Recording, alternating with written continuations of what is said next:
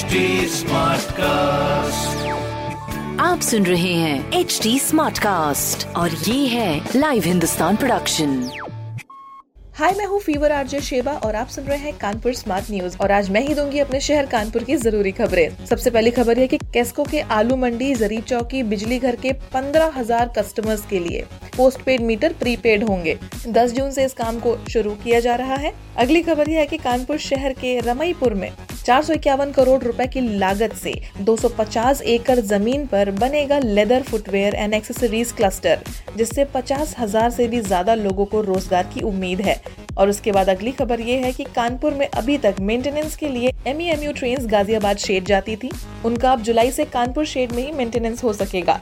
साथ ही चार और जोड़ी एम यू ट्रेन चलाई जाएँगी। इस तरह की खबरों के लिए पढ़ते रहिए हिंदुस्तान अखबार और कोई भी सवाल हो तो ज़रूर पूछिए। फेसबुक इंस्टाग्राम और ट्विटर पर हमारा हैंडल है एट और इस तरह के पॉडकास्ट के लिए log on to W W W dot H T Smartcast dot com आप सुन रहे हैं एच डी स्मार्ट कास्ट और ये था Live Hindustan production smart Smartcast.